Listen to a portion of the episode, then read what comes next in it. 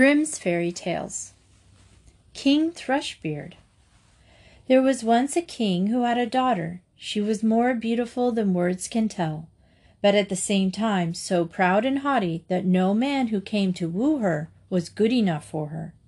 She turned away, one after another, and even mocked them. One day her father ordered a great feast to be given and invited to it all marriageable young men from far and near. They were all placed in a row, according to their rank and position.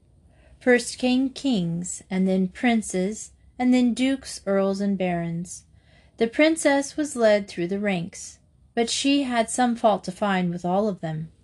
One was too stout. That barrel, she said. The next was too tall. Long and lean is no good. The third was too short. Short and stout can't turn about. The fourth was too white, the fifth was too red, and the sixth was not straight. So there was something against each of them, but she made especial fun of a good king who stood at the head of the row, and whose chin was a little hooked. Why, she cried, he has a chin like the beak of a thrush. After that he was always called King Thrushbeard. When the old king saw that his daughter only made fun of them, and that she despised all the suitors he had assembled, he was very angry. He decided then and there that the first beggar who came to the door would be her husband. A few days afterward, a wandering musician began to sing at the window. When the king heard him, he said, Let him be brought in. The musician came in, dressed in dirty rags, and sang to the king and his daughter and then he begged for some coins. The king said, Your song has pleased me so much that I will give you my daughter for your wife. The princess was horror stricken, but the king said, I have sworn an oath to give you in marriage to the first beggar who came. No entreaties were of any avail. A parson was brought, and she had to marry the musician then and there. When the ceremony was completed, the king said, now that you are a beggar woman, you can't stay in my castle any longer. You must go away with your husband. The beggar took her by the hand and led her away on foot. When they came to a big wood, she asked, Ah, who is the lord of this forest so fine? It belongs to King Thrushbeard. It might have been thine. If his queen you had been, ah, sad must I sing. I would I'd accepted the love of a king. After that they reached a great meadow, and she asked again, Ah, who is the lord of these meadows so fine? They belong to King Thrushbeard, and would have been thine, if his queen you had been. Ah, sad must I sing. I would I'd accepted the hand of the king. Then they passed through a large town, and again she asked, Ah, who is the lord of this city so fine? It belongs to King Thrushbeard, and it might have been thine, if his queen you had been. Ah, sad must I sing. I would I'd accepted the heart of the king. It doesn't please me at all. You may be sure, said the musician, that you are always wishing for another husband. Am I not good enough for you? At last they came to a wretched little hovel, and she said, Ah, heavens! What's this house so mean and small? This wretched little hut's no house at all. The musician answered, This is my house and yours, where we are to live together. The door was so low that she had to stoop to get in.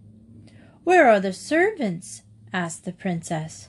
Servants indeed, answered the beggar. Whatever you want to do, you must do it yourself. Light the fire and put the kettle on to make my supper. I am very tired. But the princess knew nothing about lighting fires or cooking, and to get it done at all the beggar had to do it himself. When they had finished their humble fare, they went to bed. But in the morning the man made her get up very early to do the housework. They lived like this for a few days, till they had eaten up all their food. Then the man said, Wife, this won't do. You can't live here without working. You shall make baskets. So he went out and cut some willow twigs and brought them home. She began to weave them, but the hard twigs bruised her tender hands. I see that won't do, said the beggar. You had better spin. Perhaps you can manage that. So she sat down and tried to spin, but the harsh yarn soon cut her delicate fingers and made them bleed. Now you see, said the man, what a good for nothing you are. I have made I have made a bad bargain of you, but I will try to start a trade in earthenware. You must sit in the market and offer your goods for sale. Alas, she thought, if any of the people from my father's kingdom come and see me sitting in the marketplace offering goods for sale, they will scoff at me. But it was no good. She had to obey, unless she meant to die of hunger. All went well the first time. The people willingly bought her wares because she was so handsome, and they paid what she asked them. Some even gave her money and left her the pots as well. They lived on the gains as long as they lasted, and then the man laid in a new stock of wares. She took her seat in a corner of the market and set out her crockery about her. Suddenly a thoughtless horseman came galloping up and rode right in among the pots, breaking them into a thousand bits. She began to cry and was so frightened that she did not know what to do. Oh, what will become of me? she cried. What will my husband say to me? She ran home and told him her misfortune. Who would ever think of sitting at the corner of the market with crockery? he said. Stop that crying. I see you are no manner of use for any decent kind of work. I have been to our king's palace and asked if they do not want a kitchen maid, and they have promised to try you. You will get your meals there, at any rate. So the princess became a kitchen maid and had to wait upon the cook. She tied a pot onto each of her pockets, and in them took home her share of the scraps, leaving, and upon these they lived. It so happened that the marriage of the eldest princess just then took place, and the poor girl went upstairs and stood behind the curtains to peep at all the splendor. When the rooms were lighted up and she saw the guests streaming in, one more beautiful than the other, the scene grew more and more brilliant, and she thought with a heavy heart of her sad fate. Every now and then the servants would throw her bits from the savory dishes they were carrying away from the feast, and these she put into her pots to take home with her. All at once the king's son came in. He was dressed in silk and velvet, he had a golden chain round his neck. When he saw the beautiful girl standing at the door, he seized her by the hand and asked her to dance. But she shrank and refused because she saw that it was King Thrushbeard, who had been one of the suitors for her hand, and whom she had scornfully driven away. Her resistance was no use, and he dragged her into the hall. The string by which her pockets were, sud- were suspended broke. Down fell the pots, and the soup and food scraps spilled all over the floor. When the guests saw it, they burst into shouts of mocking laughter. She was so ashamed that she would gladly have sunk into the earth. She rushed to the door and tried to escape, but on the stairs a man stopped her and brought her back. When she looked at him, she saw that it was King Thrushbeard again. He spoke kindly to her and said, Do not be afraid. I and the beggar man, who lived in the poor little hovel with you, are one and the same. For love of you I disguised myself, and I was also the horseman who rode among your pots, and this I did to bend your proud spirit, to punish you for the haughtiness with which you mocked me. She wept bitterly and said, I was very wicked, and I'm not worthy to be your wife. But he said, Be happy. Those evil days are over. Now we will celebrate our true wedding. The waiting women came and put fine clothes upon her, and her father with all his court came and wished her joy on her marriage with King Thrushbeard. Then, in truth, her happiness began. The Turnip There were once two brothers who both served as soldiers. One was rich and the other was poor. The poor one, wishing better for himself, discarded his uniform and worked like a peasant. He dug and hoed his little field and sowed turnip seed. The seed came up, and one of the turnips grew to such an enormous size that it seemed as though it would never stop growing. It might have been called the queen of turnips, for its like had never been seen before, nor ever would be again. At last it was so big that it filled a cart and needed two oxen to draw it. The peasants could not imagine what would come of it, whether it would bring good luck or bad. At last he had said to himself, If I sell it, what shall I gain? I might eat it, but the little turnip would do as well for that. The best thing will be to take it to the king and offer it to him. So he loaded a cart, harnessed two oxen, and took it to the court to present it to the king. What is this extraordinary object? the king asked.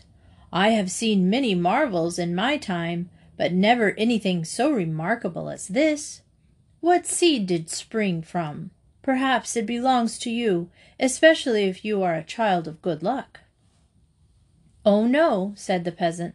Lucky I certainly am not, for I am a poor soldier, who, since he could keep himself no longer, hung his uniform on a nail, and now he tills the earth. I have a brother who is rich and well known to you, my lord king, but I, because I have nothing, am forgotten by all the world. Then the king pitied him and said, Your poverty shall be at an end and you shall receive such rich presents from me that your wealth will equal that of your brother. Whereupon he gave him plenty of gold, lands, fields, and flocks, and enriched him so much that the other brother's wealth could not be compared with his. Now, when the rich brother heard what his brother had received for the single turnip, he envied him and pondered how he might gain a similar treasure for himself but he wanted to show himself much cleverer. So he took gold and horses and presented them to the king, feeling certain that he would give him a far handsomer gift. For if his brother got so much for a turnip, what would he not be given for beautiful things? The king took the presents, saying that he could give him in return nothing rarer or better than the huge turnip. So the rich brother had to put his brother's turnip into a cart and have it taken home. Then he did not know on whom to expand his wrath and bitterness, till evil thoughts came to him, and he determined to kill his brother. He hired murderers who were to place themselves in ambush, and then he went to his brother and said, Dear brother, I know of a secret treasure, which we will carry off and divide. The other agreed and went without suspicion.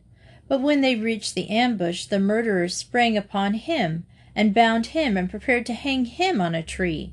While they were about it, they heard in the distance the clatter of hoofs and the sound of singing, which frightened them so much that they stuck their prisoner's head foremost into a sack, slung it up on a branch, and ran away. But the man in the sack worked a hole in it and stuck his head out through it. Now the traveler turned out to be a student, a young fellow who was riding through the wood, singing cheerily.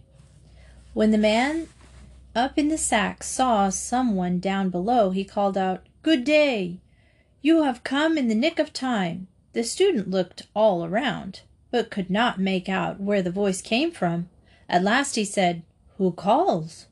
A voice from above answered, Raise your eyes. I am sitting up here in the sack of wisdom, and in a short time I have learned so much that the wisdom of the schools is as air compared to mine. Soon I shall be quite perfect, and shall come down and be the wisest of all mankind. I understand the stars and the signs of the heavens, the blowing of the wind, the sand of the sea, the healing of the sickness, and the power of herbs, birds, and stones if you were once inside, you would feel what wonders flow from the sack of knowledge. When the student heard this, he was astonished and said, If only I too might get into the sack for a short time. The other answered as though unwillingly, I will let you in for a little while for payment and kind words, but you must wait an hour, as there is something rather difficult which I must learn first. But when the student had waited a little, he grew impatient and begged to get in. So great was his thirst for knowledge. Then the man in the sack pretended to give in and said, In order that I may get out of the sack, you must let it down. Then you can get in. So the student let down and undid the sack and released the prisoner and said, Now pull me up as fast as possible. And he tried to get into the sack and stand upright in it. Stop, said the other. That won't do. And he packed him in a head first, tied them up, and slung up the student, dangling him in the air. Then he said, How are you, my dear fellow? You will soon feel wisdom coming upon you, and will have a most interesting experience. Sit still till you are wiser. Whereupon he mounted the student's horse and rode off, but sent someone in an hour to let him down again. The Four Accomplished Brothers There was once a poor man who had four sons. When they were grown up, he told them that they must now make their own way in the world. I have nothing to give you, he said, and so you must each go out among strangers and learn a trade. The four brothers then bade their father good bye and went away together. After they had traveled some distance, they came to a point where four crossroads met. Here we must part, said the eldest brother. In four years we will meet again in this place. Meantime, we must seek our fortunes. Each brother went his way. The eldest brother soon met a man who asked his business and where he was bound. I wish to learn a trade, he replied. Then come with me, said the man, and become a thief. No, replied the other, this is not an honorable trade. Besides, the end of it is that one has to be punished. Oh, you need not fear that, said the thief. I will teach you so that no one shall ever be able to catch you or find any trace of you. Then the man let himself be persuaded, and became such an accomplished thief that nothing was safe which he set his mind on having. Meanwhile the second brother had met a man who asked him the very same question. I do not know yet, he answered. Then come with me and become a star gazer, said the man. There is nothing better than that, for nothing is hidden from you. He went with him and became so skilful a star gazer that when he was about to part from his master, the latter gave him a telescope and said, With this you can see all that occurs on earth and in heavens, and nothing can remain hidden from you. The third brother was taken in hand by a huntsman and received such excellent instructions in all branches of huntsmanship that he became a famous huntsman. On leaving, his master presented him with a gun, which he said would never miss, for whatever he aimed at, it was sure to hit. The youngest brother had meanwhile met a tailor, and was asked if he would not like that trade. I am not sure about that, he answered.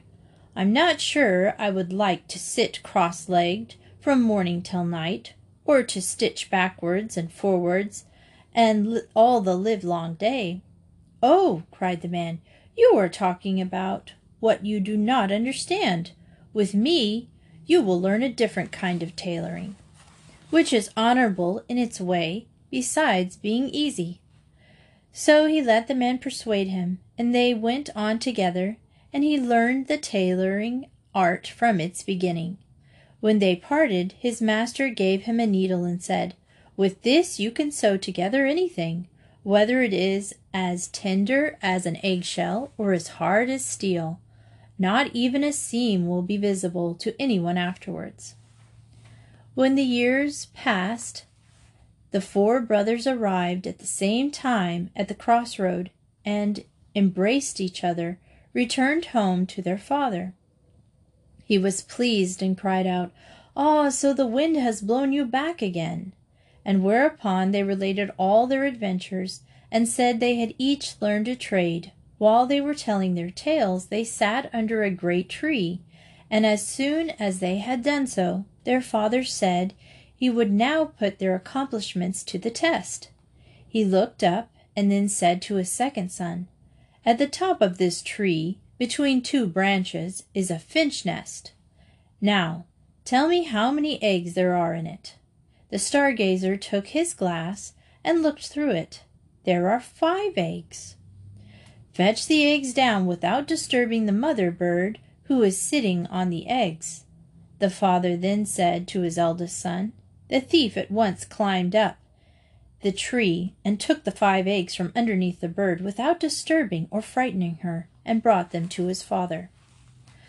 The father then laid one at each corner of a table, placed the fifth in the middle, and said to the huntsman, Now, with one shot, you shall cut them all in half.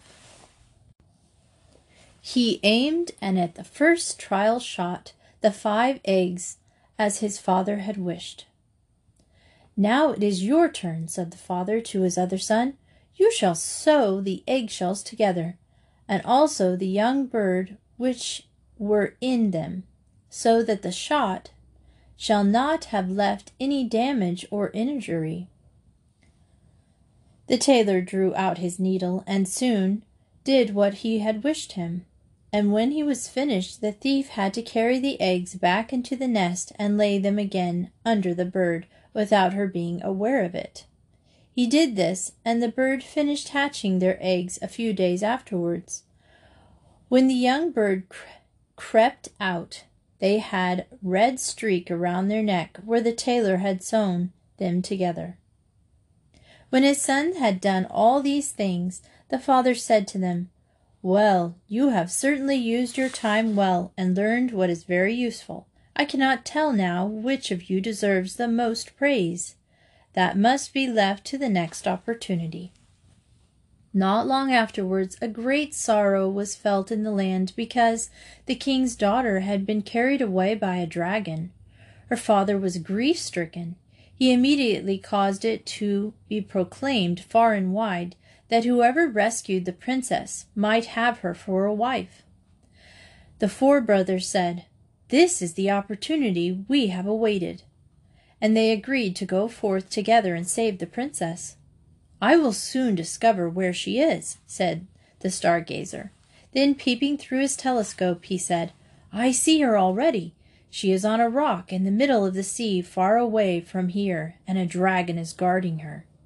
Then he went to the king and asked for a ship for himself and his brothers, and they sailed over the sea till they came to the rock. The princess saw them coming, but the dragon was fast asleep with his head in her lap.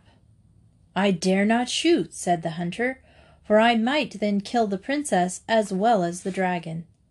Then I will try my art, said the thief, and he crept near and stole the princess away from the dragon but so quietly and cleverly that the monster noticed nothing and slept on.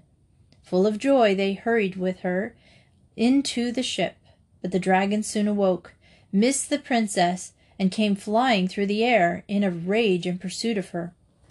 Just as he was hovering above the ship and was about to alight, the huntsman took aim, fired, and shot him through the heart. The dragon fell, but in in his fall, he crushed the whole ship to pieces because of his great size and weight. Fortunately, however, they saved a couple of planks, and on these the four brothers and the princess swam about in the sea until the tailor, with his wonderful needle, sewed together the two planks with great stitches, and then selected the remaining pieces of the ship. These he sewed together so cleverly that in a short time the whole vessel was as tight and complete as before, and they sailed home in safety. As soon as the king saw his daughter again, he was very glad, and said to the four brothers, One of you may have my daughter as his wife, but you must settle among yourselves which one it is to be. Whereupon a great quarrel took place. The stargazer said, if I had not seen the princess, your other arts would have been of no use. Therefore she is mine. But the thief said, Of what use would your seeing have been if I had not stolen away the, the princess from the dragon? The princess is mine. The huntsman said, But you would have all been torn to pieces by the dragon had not my bullet reached its heart, and so she must be mine. The tailor said, If it had not been for my sewing the ship together, you would have all been drowned. No, the princess is mine. Then the king settled the quarrel by saying, You have all an equal claim. But since you cannot all have the princess, not one of you shall have her. Instead, I will give each of you part of my kingdom as a reward. This decision pleased the brothers, who said, Yes, it will be well, and better so, for when we shall remain united. Therefore, each of them received part of the kingdom, and they lived happily together with their father. The Singing Bone There was once upon a time in a certain country a wild boar that destroyed farmers' fields, killed cattle, and did a great amount of damage with his tusks. In desperation, the king proclaimed that a large reward would be given to anyone who would free the land from this plague. However, the beast was so big and strong that no one would dare risk his life by going near the forest in which it lived. At last the king gave notice that the man who might capture or kill the wild boar would be given the hand of his only daughter, the princess, in marriage. Two brothers who lived in the country, sons of a poor man, declared themselves willing to the challenge, the wild boar. The older brother was crafty, proud, and shrewd, while the younger one was innocent, simple, and kind. On the day set for the hunt, the king said to the brothers, You must go into the forest from opposite sides. In that way you may be more sure of finding the beast. The elder brother whereupon went into the forest on the west side, and the younger brother entered from the east. When the younger brother had gone a short way, a little man holding a black spear came forth and announced, Take this spear. It is given to you as a gift, because your heart is pure and good. With it you can boldly attack the wild boar, and it will do you no harm. Thus saying, he handed over the spear. Before proceeding much farther, the younger brother saw the beast, which charged at him in a mad rush. He held the spear in front of him, and the boar, in its blind fury, ran so swiftly against it that it was killed in an instant. Taking the monster on his back, the younger brother made his way back through the forest. As he came out of the woods, he saw an inn. The sounds of music and laughter came from it. The elder brother had gone into the inn to make merry, thinking that after all the boar would not run away, and that it could wait but when he saw his younger brother coming out of the wood with his prize on his back, his evil heart gave him no peace. He called out to him, Come in, dear brother, rest and refresh yourself. The youth, who suspected no evil, went in and told him about the good little man who had given him the spear with which he had slain the boar. The older brother kept him there until evening, and then they went away together. When in darkness they came to a bridge over a brook, the elder brother let the other go first, and halfway across he struck the younger brother with a blow from behind, killing him. He buried him beneath the bridge, took the boar, and carried to the king, pretending that he had killed it. He then obtained the king's daughter in marriage, and when his younger brother did not come back, he said, the boar must have killed him before I came upon the boar myself, and everyone believed him. Years afterward, a shepherd was driving his herd across the bridge, and he saw laying in the sand beneath a snow white little bone. He thought that it would make a good mouthpiece for his horn. So he climbed down, picked it up, and cut it out. When he blew through it for the first time, he was astonished to hear the bone begin to sing of its own accord. You blow upon my bone, my friend. Long have I lain beside the water. My brother killed me, not the boar, and married the king's young daughter. What a wonderful horn! exclaimed the shepherd. It sings by itself. I must take it to the king at once. And when he came with it to the king, the horn again began to sing its little song. The king understood it all, and then ordered the ground below the bridge to be dug up. And so the evil de- deed came to light. The wicked brother could not deny the deed, thereupon was duly punished for it. The Three Feathers There was once a king who had three sons, two of whom were wise and clever, but the third was so simple, people gave him the name of Simpleton.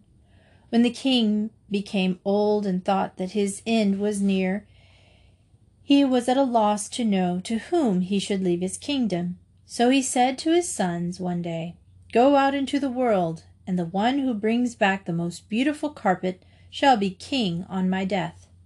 And so there might be no dispute among them, he led them to the gate, and blowing three feathers into the air, said, You shall go as these fly. One feather flew to the east, one to the west, and the third went up in the air and soon fell back to the ground. One of the brothers went to the right and one to the left, while Simpleton was forced to stay there. He sat down, feeling very sad. But as he looked around, he saw a trap door near where the, the feather lay. He raised it, and finding steps, went down them. At the foot of the stairs he came to another door, at which he knocked. The door opened. The simpleton saw a large frog seated on a throne surrounded by many little frogs. What would you like? the large frog asked. I would like to have the finest, most beautiful carpet that ever was made, was the reply. She called one of the young ones and said, Hop about now and bring me the bag.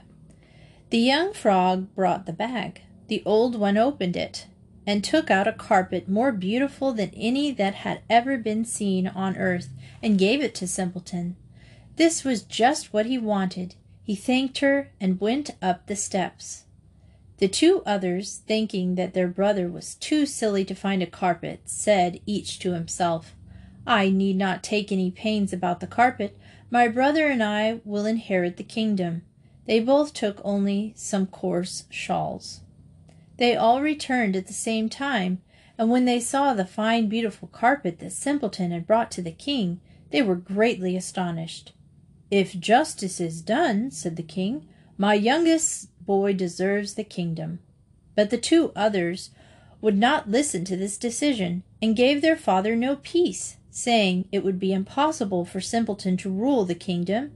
He did not know enough to be king, and they begged that another trial be given them. He consented and said, Whoever brings me the most beautiful ring shall inherit the kingdom. Once more he led them out of the castle and blew three feathers into the air to indicate the direction in which they were to go. The two eldest went east and west, while Simpleton's feather fell near the trap door. He descended the stairs and went again to the large frog, asked her for a beautiful ring. She ordered the bag brought directly to her, and took from it a ring glittering with precious stones. The two brothers laughed at the thought of Simpleton finding a ring, and went to no trouble. They merely took an old wagon ring which they found, and brought that to the king. When Simpleton showed his ring, the king said a second time, The kingdom belongs to him. But the two older brothers tormented the king until he made a third condition, which was that whoever brought home the most beautiful maiden should have the kingdom. A third time were the feathers blown, and they flew as before.